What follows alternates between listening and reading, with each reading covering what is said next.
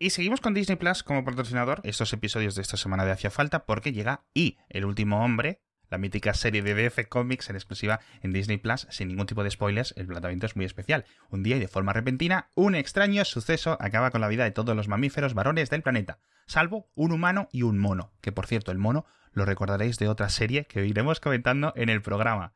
La serie, pues eso, narra los eventos apocalípticos que han perdido a la mitad de la población y a la catástrofe que va a ser aún mayor si no se resuelve el misterio. Oye, ¿qué es lo que ha pasado? Ya sabéis que además Y el último hombre, como cómic, ganó tres premios Eisner fue nominado a los premios Hugo por mejor historia gráfica, sin ninguna duda una de las mejores series de la historia de los cómics, y esta grandísima adaptación que le está gustando muchísimo a Edu y a mí también, en forma de serie de televisión. Ya sabéis que no os podéis perder exclusivamente en Disney Plus y El último hombre.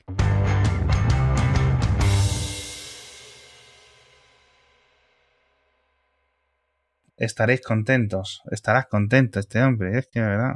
Mucho, mucho. Hace unos, hace un mes o algo así, comenté por aquí que había dicho Straczynski, autor favorito, que estaba en conversaciones, pero que no tenía nada que decir todavía, pero que si cuajaba iban a ser muy buenas noticias. Pues hoy se ha anunciado que, por lo visto, va a haber un reboot de Babylon 5 y el autor original, que es Straczynski, será el, showrunner. Y lo que están haciendo ahora es un piloto para ver si se coge la serie. Significa que todavía hay mucho que puede pasar y que puede pasar mal, pero aún así es como bien. O sea, desde hace años eh, hay, hay, dos tipos de fan de Babylon 5, yo creo. A todos nos gusta Babylon 5, pero algunos lo que quieren es encontrar una forma de poder exponer a gente nueva a la historia, a la calidad de la historia, y gente que lo que quiere es que todo siga como está, pero que les den una, una versión mejor de calidad. Ya está.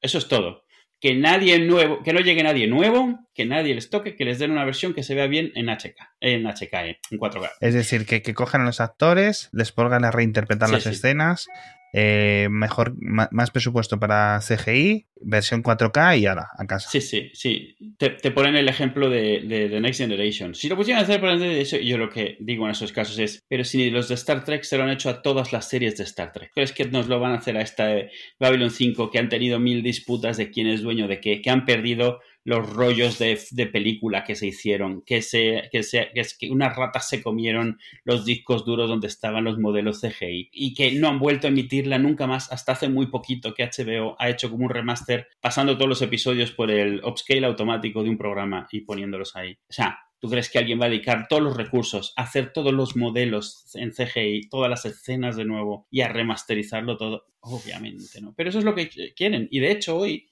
en Twitter que lo comentaba, hoy en Twitter me ha dicho gente, yo lo único que quiero es que me den la serie original, pero que se vea bien en HD. Y yo, bueno, pues vale, pero sabes que eso no va a suceder, que no es de querer, es que no va a suceder. Es más, la única posibilidad que tienes que suceda esto es que alguna otra cosa de Babylon 5 sea tal pelotazo que cojan lo viejo y lo actualicen. O sea, pero por sacar pasta, ¿sabes? Por, por, por aprovechar la, la, esta. Es como cuando lo nuevo de Star Trek se empezó a volver popular, lo viejo de Star Trek tuvo un poco de resurgimiento. Pues es la única manera. No hay otra. Sí, sí. No hay otra. Cada día que pasa hay menos gente que haya visto Babylon 5 y que la recuerde, porque se muere. O sea, ya está porque no hay fans nuevos prácticamente de Babylon 5. Por muchas razones, porque es una serie que se ve vieja, por muy buena que esté, es muy difícil de ver hoy en día, pero sobre todo porque es que no te la emiten en ningún sitio. No está disponible de ninguna calidad decente, hasta hace muy poco no lo estaba, por lo menos. No está en ningún sitio de streaming. No en Europa, solo en Estados Unidos. En Europa se supone que se vendrá con HBO Max, que no sabemos cuándo diablos va a llegar. Pues se suponía que llegaba en el, en el,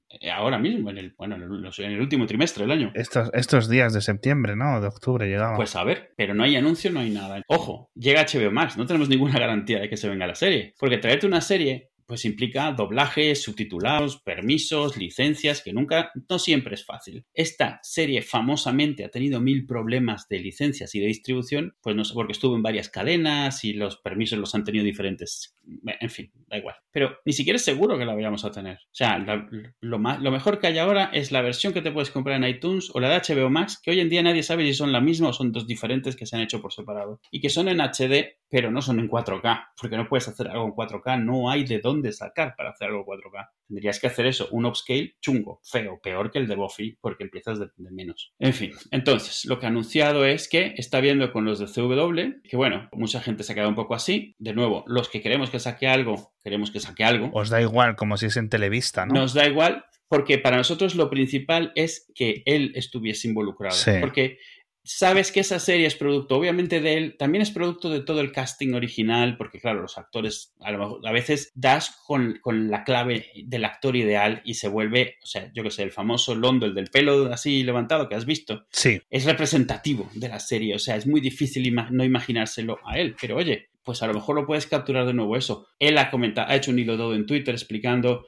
que si están viendo, están haciendo el piloto, él lo va a llevar, que no puede ser la serie original porque el mundo ha cambiado, la forma de contar historias ha cambiado y él ha cambiado, él ha aprendido mucho, él ha hecho Sense8 y un montón de cosas eh, en muchos medios y ha aprendido mucho y, él no haría las cosas igual ahora. Además dice que mucha, mucha parte de la historia que tuvo que elegir qué contar porque era lo que tenía disponible en cuanto a medios, efectos especiales, ahora puede elegir otra parte de la historia que contar. No sé, bueno, la, historia de Babylon 5 obviamente solo nos sabemos cuatro frikis, pero el tío llevaba años foros de internet, es una de las primeras series que tuvo ningún tipo de presencia online antes de la web. El tío contaba pedacitos de historia y esto, estoy decidiendo entre esto y esto, y esto debería ser así, y esto, eso, han pasado no sé cuántos miles de años, pero esta historia no la voy a contar, pero esto es el trasfondo. O sea, se montó toda una cosmogonía en la cabeza de la historia entera de todo lo que sucede en la serie, de lo cual solo vemos un cachito, es un poco como, como Star Wars, que Lucas siempre dijo que era un episodio de una historia mucho mayor, el que él podía contar en ese momento. Al margen de que esta sea una forma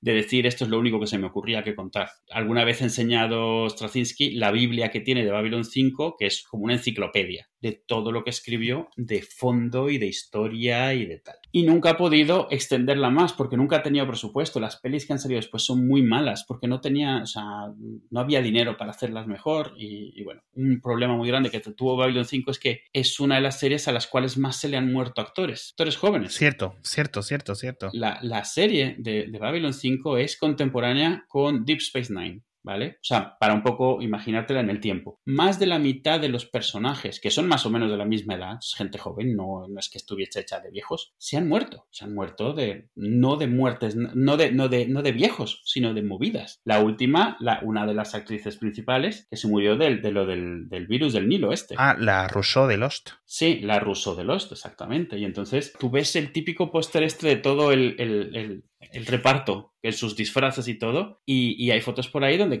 tienen una X, todos los que son, son la mitad. La mitad se han muerto y la otra mitad ya no actúa, por ejemplo, ya solo va a, a, a Comic Cons a firmar, pero ya no sale en cine, ya no sale en televisión. Sí, eso, cuando, cuando ocurre eso, quiero decir, obviamente, si tú no tienes un tren de vida de la leche Sí. y de los residuales y los derechos y tal, te van quedando Sí, X miles de, de euros eh, al mes, etcétera, eh, y las Comic Con, este, lo- la acomodación es- está pagada y sacas otro poquito. Además, en Estados Unidos el tour de las, de las cons es bastante grande, ¿no? son, son meses y son un montón de ciudades. No cada semana, pero vamos. Sí, pero recordemos que a ti te pagan por ir si eres alguien relativamente conocido. Obviamente depende de tu caché, de lo que hayas hecho. Babylon 5, como tiene mucha fama entre los muy frikis, tiene relativamente buen caché. Yo que sé, más que, yo las aventuras de Hércules o cosas así. Pero, sobre todo, tú vas ahí a estar sentado y a cobrar por fotos y por firmas, de, por autógrafos. ¿Qué es eso? O sea, tú cobras por todo eso. O sea, no te sientas ahí y estás haciendo cosas para los fans. Si cada foto con los fans cuesta 20 euros, cada firma de una foto cuesta 30 euros o 40 si la foto la pones, la pone él en vez de tú la llevas. O sea, esto es así. Es, y, y, de ahí, por eso mucha gente, tú ves en las Comic Con y ves todo un montón de actores secundarios y terciarios de las series que viven de ir a las Comic Cons porque de por sí no les dan muchos papeles, siguen actuando, pero les dan un papel aquí, un personaje secundario en un episodio de CSI, y mientras tanto, esta semana te toca hacer de, de cadáver en la morgue en CSI y tienes la Comic Con en California, pues ya tienes la semana resuelta. Ah, es que al final lo de ser actor exitoso, etcétera, es una lotería, ¿eh? Y es una excepción, o sea, totalmente. De hecho, la Rousseau, entre lo de. La Rousseau, vamos. Entre Babylon 5 y Lost, Entre Babylon 5 y Lost, vamos, O sea, estaba ahí y la cosa es que además ni siquiera tienes que ir disfrazado, la gente sabe quién eres, así que tranquilamente. Le pasó también al que hacía de Jordi, de Jordi LaForge, porque además él tuvo una serie de divulgación científica para niños, muy famosa en Estados Unidos, y entonces un montón de los que iban a las Comic Con le conocían de ahí. Del Reading Rainbow. Exacto, entonces eso pues obviamente eso ayuda. Todo lo que hace es que te captura un cierto perfil de gente que luego paga por verte, pues muy bien, te viene fenomenal. Como sea, no hay detalles de la serie todavía, no hay fechas de la serie todavía. Los típicos tiempos de estas cosas significa que no sabremos nada de si se ha hecho el piloto y presentado hasta dentro de, de un año probablemente, y no veremos nada que tenga que ver con la serie hasta dentro de dos, si todo sale bien. El piloto original de Babylon 5 y la serie se empezó un año después. Tardó tanto que cuatro o cinco de los actores principales del piloto no están en la serie. Entonces, el primer, en el primer episodio de la serie hay que comentar porque no está el doctor, porque no está la que lleva la estación, porque no está el policía, porque no están ya. Y lo que no se comenta nada es porque el maquillaje de los tres alienígenas principales es tan diferente. Tan diferente porque del primero al segundo pues aprendieron a hacerlo mejor, vieron que no funcionaba del todo bien, eh, las lentillas le irritaban al actor, así que otro, decidieron que la chica que iba a ser andrógina ya no es andrógina, ya es guapa, pues bueno. Y aquí a ver qué tal. Ah, una cosa muy importante, él siempre ha sido, no siempre, desde un episodio en particular de Babylon 5, en el cual por temas legales no pudieron emitir un episodio y tuvieron que reestructurarlo para mandarlo a la temporada siguiente, él ya solo, o sea, él ya no lee comentarios de historia de nadie. De hecho, es famoso que si reciben propuestas de guiones, los tiran a la basura sin verlo, solo lo suficiente para escribir una carta al que lo mandó diciendo gracias, pero no hemos podido ver tu propuesta, ¿por qué? No. Porque legalmente, aunque no te puedan demandar,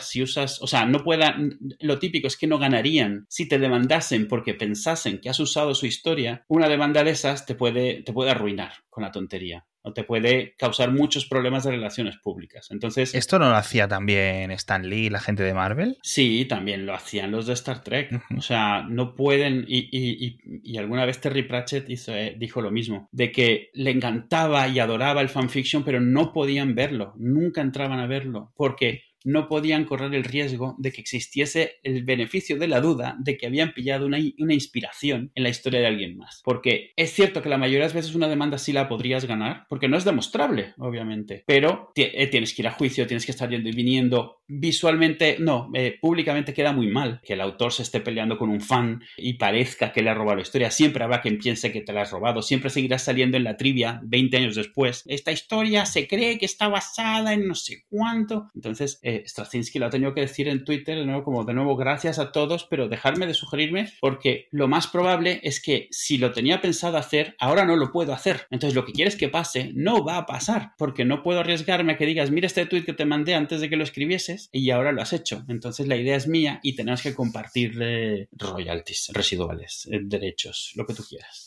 regalías. Sí, es muy delicado el concepto este porque como es incomprobable, a menos de que tú puedas demostrar que tenías un manuscrito escrito con esa historia desde antes, cosa que no puedes hacer presentando un fichero, alguien más tenía que tenerlo antes que sirva de testigo. Es imposible, si lo único que tienes es una carpeta que has escrito a mano, es imposible realmente demostrar que esto es tu idea y que lo que pasa es que es una idea que es un poco obvia y se le ha ocurrido a alguien más, o es una idea que no es muy obvia, pero somos, somos 4 mil millones de personas, entonces se le ha ocurrido a alguien más. Esto es como los monos infinitos con máquinas de escribir infinitas. A dos personas se les va a ocurrir lo mismo. Es una pena, porque tú como fan, y más ahora, no es fácil comunicarte y hablar con autor. Y, Straczynski es alguien que es muy de redes, siempre ha sido muy de comunicarse con sus fans y de contar lo que hace, y eso es como Gail Simón en el lado de los cómics, es súper de, estar en contacto y, y tener que zanjar esa línea es algo que siempre ha dicho que le da mucha tristeza porque le encanta que a la gente le gusten las cosas y que hagan fanfiction y especulen, pero que siempre, además sus departamentos legales le han recomendado desde aquel episodio mm, que tuvo problemas, mantener esta, esta línea muy clara. Ni siquiera plantearse, de hecho tú le empiezas a sugerir cosas y te bloquea, pero no por ti, sino porque se está protegiendo. Pues él no sabe quién eres tú ni si luego le vas a venir con esto. Podrías empezar a decirle toda idea que se te ocurra por si usa cualquiera, luego decirle que ha sido idea tuya. O sea, que te bloquea en Twitter a los fans. Sí, a ver, puede que sean fans, puede que sean trolls, porque una vez que ves que lo hace y te mosquea, empiezas a hacerlo más. Ah, ya, ya te entiendo. De hecho, en Reddit eh, hay gente que bromea con, mira, si no quieres que haga nunca esto, se lo sugieres y entonces ya no lo puede hacer. la gente es como es. bueno, y ahora está eso, el foro de Reddit está dividido a la mitad. ahora mismo. Gente que está que no caga, yo por ejemplo, que no caga, está contenta porque lo que quiere es, vale, cuéntame esta historia de nuevo, a ver cómo lo haces esta vez. Porque salió muy bien la última vez, salió muy bien con toda la cantidad de vicisitudes que tuvo esa serie, que lo cambiaron de sitio, que estaban prácticamente inventando la tecnología que usaban porque no existía, nadie había hecho lo que ellos habían, lo que ellos estaban haciendo y además con muy poco presupuesto. La cadena en la que estaban desapareció y se movieron a otra en el último momento, les cancelaron dos veces y volvieron a, o sea, al final les renovaron el último momento, les obligaban a hacer 24 episodios por temporada. Si con esto salió tan bien como salió, si tienes la paciencia de verla entera, pues imagínate lo que saldría si alguien le ayuda a hacerla bien desde el principio. Y había gente que se quejaba. No, es que en el CW tú no has visto el disfraz de Flash, ¿qué es eso? Los efectos. Y lo que decimos muchos de ellos es la alternativa son los otros, los de los 90, que son mil veces peores de cualquier cosa que puedas hacer hoy con el Unreal. Claro. ¿Sabes? Ni siquiera tienes que dedicarle un montón de dinero. Es que hoy el efecto especial en CGI más mierda que se te ocurra, el efecto visual más mierda que se te ocurra, de bajísimo presupuesto, es mil veces mejor que el de aquella época. Hay una, hay una, hay, hay mil fall films de Star Trek. Claro pero hay uno que se llama Axanar, creo que era, era Axanar, Axanar Star Trek, o Preludio a Axanar o algo así, sí. que tú lo ves y dices, pero bueno, es que esto es mejor que todo Star Trek, menos quizás Discovery. Sí, profesional totalmente, claro. O las de Abrams, o sea, a nivel de...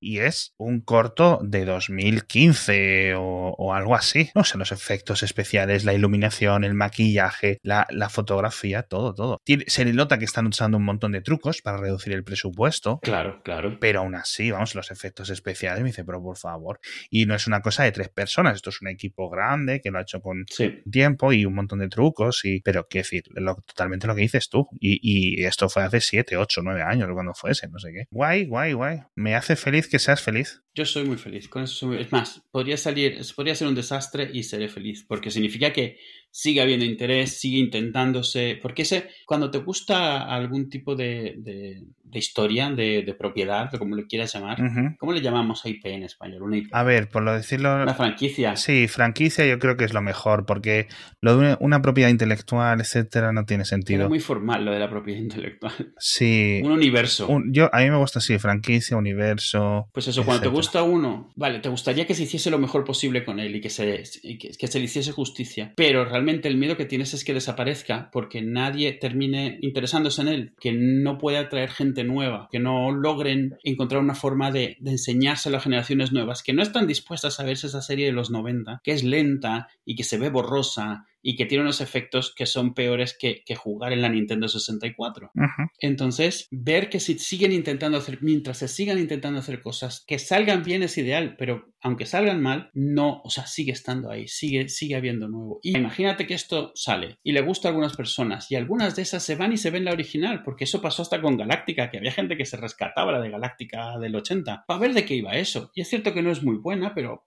esto mismo puede pasar aquí y aquella sí es buena. Y a lo mejor el haberla visto así te abre un poco como, bueno, vamos a ver un poco de cómo era la original. Y ves una historia yeah. que sabes que está bien, pero que no puedes entrar en frío a verla. No está preparada la gente acostumbrar a los medios de hoy a ver una serie de esas desde cero. Igual que a cualquier persona que hoy le pones, yo que sé, una peli de justo antes de los 80, de los 70, allá fatal porque la forma de contar era muy diferente, los efectos eran muy obviamente hechos chungos y es una cosa muy difícil de superar. Pero si ya vas un poco mentalizado y ya es viejo, ya he visto algo de este mundo y me parece bien, me gusta, pues a lo mejor se abre, yeah. no lo sé. Y esto es mucho mejor de lo que yo esperaba. Me esperaba una serie animada tipo Clone Wars. Cierto. Cierto, podría haber sido la salida más, más fácil y barata. Y, y, yo hubiera, me hubiera parecido bien también. Pero esto me parece mejor. Y es cierto que no estará toda la gente a la que le tienes cariño, pero da igual. Porque quien sí está es la gente, el, el que creó esa gente, esos personajes y esas historias a las que le tienes cariño. Y, hombre, algo, algo valdrá, supongo, ¿no? Hombre, digo yo, a ver, está lo importante. Sí. Eh, la original nos la van a quitar. Exacto. Que eso es un concepto difícil para muchos fans, ¿eh? Sí. Yo creo, yo creo que hay cosas que. Hay, hay cosas que, por ejemplo, yo entiendo que la última temporada de Juego de Tronos hay gente a la que le ha jodido la serie de Juego de Tronos. Pero eso no es porque les haya jodido Juego de Tronos, es porque esa es una historia continuada y es cierto que es la misma gente, los mismos personajes, los mismos actores y es difícil separarlo. Las precuelas no te joden la trilogía original de Star Wars, por ejemplo, ¿vale? De la misma manera que si la serie original de Star Trek no te gusta, y las nuevas sí, no te la mejora. O sea, son cosas independientes y, no, no necesitas mezclarlas, no pasa nada. O sea, la serie original no, no va a ser ni peor ni mejor sin importar lo que suceda ahora. Ese, ese soy yo. yo elijo, elijo ignorar que hay nada previo a la, a, la segunda temporada, a la tercera temporada de, de, Next Generation. Claro, pero, o sea, sabes lo suficiente como para saber quiénes son, que estuvieron por ahí, poco más. Pues ya está. que por cierto, ¿por qué nunca salió actor de Kirk, que se me ha olvidado el nombre ahora? Eh, durante The Next Generation él tenía una serie bastante exitosa en la que hacía de TJ Hooker. No recuerdo si era un especialista que era policía o algo así, no me acuerdo. Vamos, esencialmente porque cobraba y no tenía que hacerlo. Qué curioso. Él también estuvo mucho tiempo intentando separarse de Star Trek. Lo mismo le pasó a Leonard Nimoy, por cierto, que intentaron separarse de, Star Trek porque les había encasillado muchísimo. Intentaron hacer otras cosas. Spock sacó un disco, no, un, disco, un libro, no recuerdo, que se llamaba I Am Not Spock. La autobiografía. Sí. o la biografía, vamos. Y luego, como que cuando hizo las paces con Star Trek, sacó otro donde era que se llamaba I Am Spock. Era como, venga. Girito de 180. Luego al final sí es cierto. Yo, ya, digamos, cuando yo entré aquí en el fandom de Star Trek, ya vine después de todos estos dramas. O sea, vamos. Sí, ya, ya todo eso estaba resuelto, la historia pasada. Vamos. yo donde más escuché a Leonard Nimoy, yo tenía un disco de, de música New Age basada en las ballenas y salía él narrando un pasaje de Moby Dick. Y me acuerdo como lo sabía de memoria. No, no lo compré porque fuese él, sino casualmente tuve mi época de, New Age y, había un disco de... ¿Viviste la época de Aquarius eh. desde dentro? Sí, sí. ¿Eh?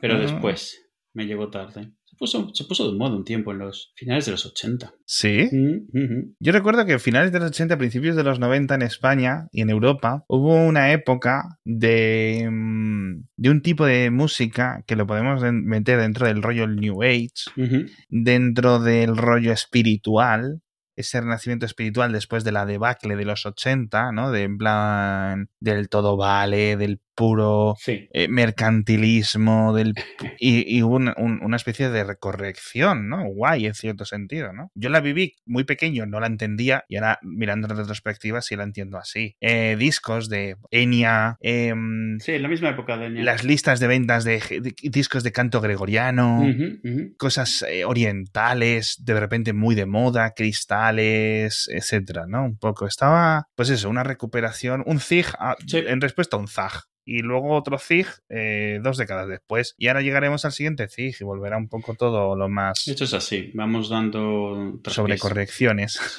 sí, es la época eso, o sea, cuando Enya justo antes, pues fue eso, Mannheim, Steamroller, Fresh Aire, yo me sabía todo esto y tenía un montón de ellas y éramos un grupito que entre nosotros pues nos gustaban y eso. Sí, que comentábamos también que el Malozzi, uno de los cerebros detrás de Stargate, anda también por los... muy, muy forero, él, andaba también por ahí detrás de del reboot o de una nueva oportunidad sí. para ver qué se puede hacer, porque claro, después de Universe y esto de que hicieron de Egipto esta precuela rara, ¿cómo se llamaba? Sí, sí, sí. Origins. Origins, puede ser? Origins. Yo lo vi en Tuplex y aún así quedé confundido de lo que era, porque eran episodios de 15 minutos. Sí, es raro, es raro. Yo lo clasifico junto a la serie animada, algo que, que sucedió, pero no. Y de todas formas, lo que es SG1 es mucho más accesible que Babylon 5. Sí, sí, pero está diseñado para hacerlo, además. O sea, está diseñado además para no. Cierto, sí, sí, sin ninguna Y está muy diseñado para ser muy episódico. El malo de la semana, el planeta de la semana, el problema de la semana, pero hasta mucho después no eh, le pasa como a Deep Space Nine, pero mucho más. Tardaron mucho en empezar a considerar arcos reales. Los primeros, o sea, el primer par de episodios establece los personajes y durante cuatro temporadas o cinco es el monstruo de la semana. Como en Star Trek era el monstruo de la semana, pues en Stargate es el planeta de la semana y el, y el egipcio de la semana. No, sí, totalmente. Es en plan, una vez que tienes la. Quiero decir, ese es el objetivo inicial de la serie. Es decir, ¿cómo podemos hacerlo?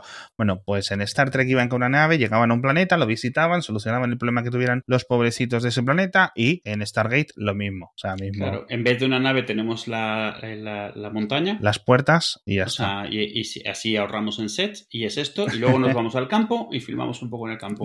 Te llevas la, en la furgoneta, te llevas el, marcador y la puerta y los ponemos en cualquier descampado y, ahí es el planeta nuevo. Nos reímos, pero es que es así, tío. Es así, es así. Me encantan las páginas de foros que está, a ver, todo Vancouver, las diferentes partes de Vancouver que han utilizado, igual que utilizan Valencia para películas futurísticas, en plan en la ciudad de las artes y tal, y en zonas de Valen zonas de Vancouver que han sido, mira, esto es este planeta, este edificio es de este planeta, de la capital de no sé qué. Y tampoco hay tantas cosas, porque Vancouver no es una ciudad especialmente variada o especialmente destacable. De hecho, ah, seguro que hay sitios en los cuales, pero la cámara no me la muevas un milímetro que, aparece, que aparece el tren aparece... Es muy curioso. Hay un, hay un folleto muy viejo de cuando empezaba el tema de Hollywood y eso, que mostraba en California, eh, era un mapa como de California y decía, esto puede ser desierto, esto puede ser... Mm, Cierto, sí. ¿Te suena? Es, fue, era muy famoso. Sí, sí, sí, sí. Lo, he visto mil veces. Entonces eh, leía por ahí que eso, cuando la gente estaba filmando, pues tenías que reservar y hacer cola, porque estaban filmando antes de ti una de vaqueros y luego tú ibas a filmar después una de, de la guerra, en el mismo sitio.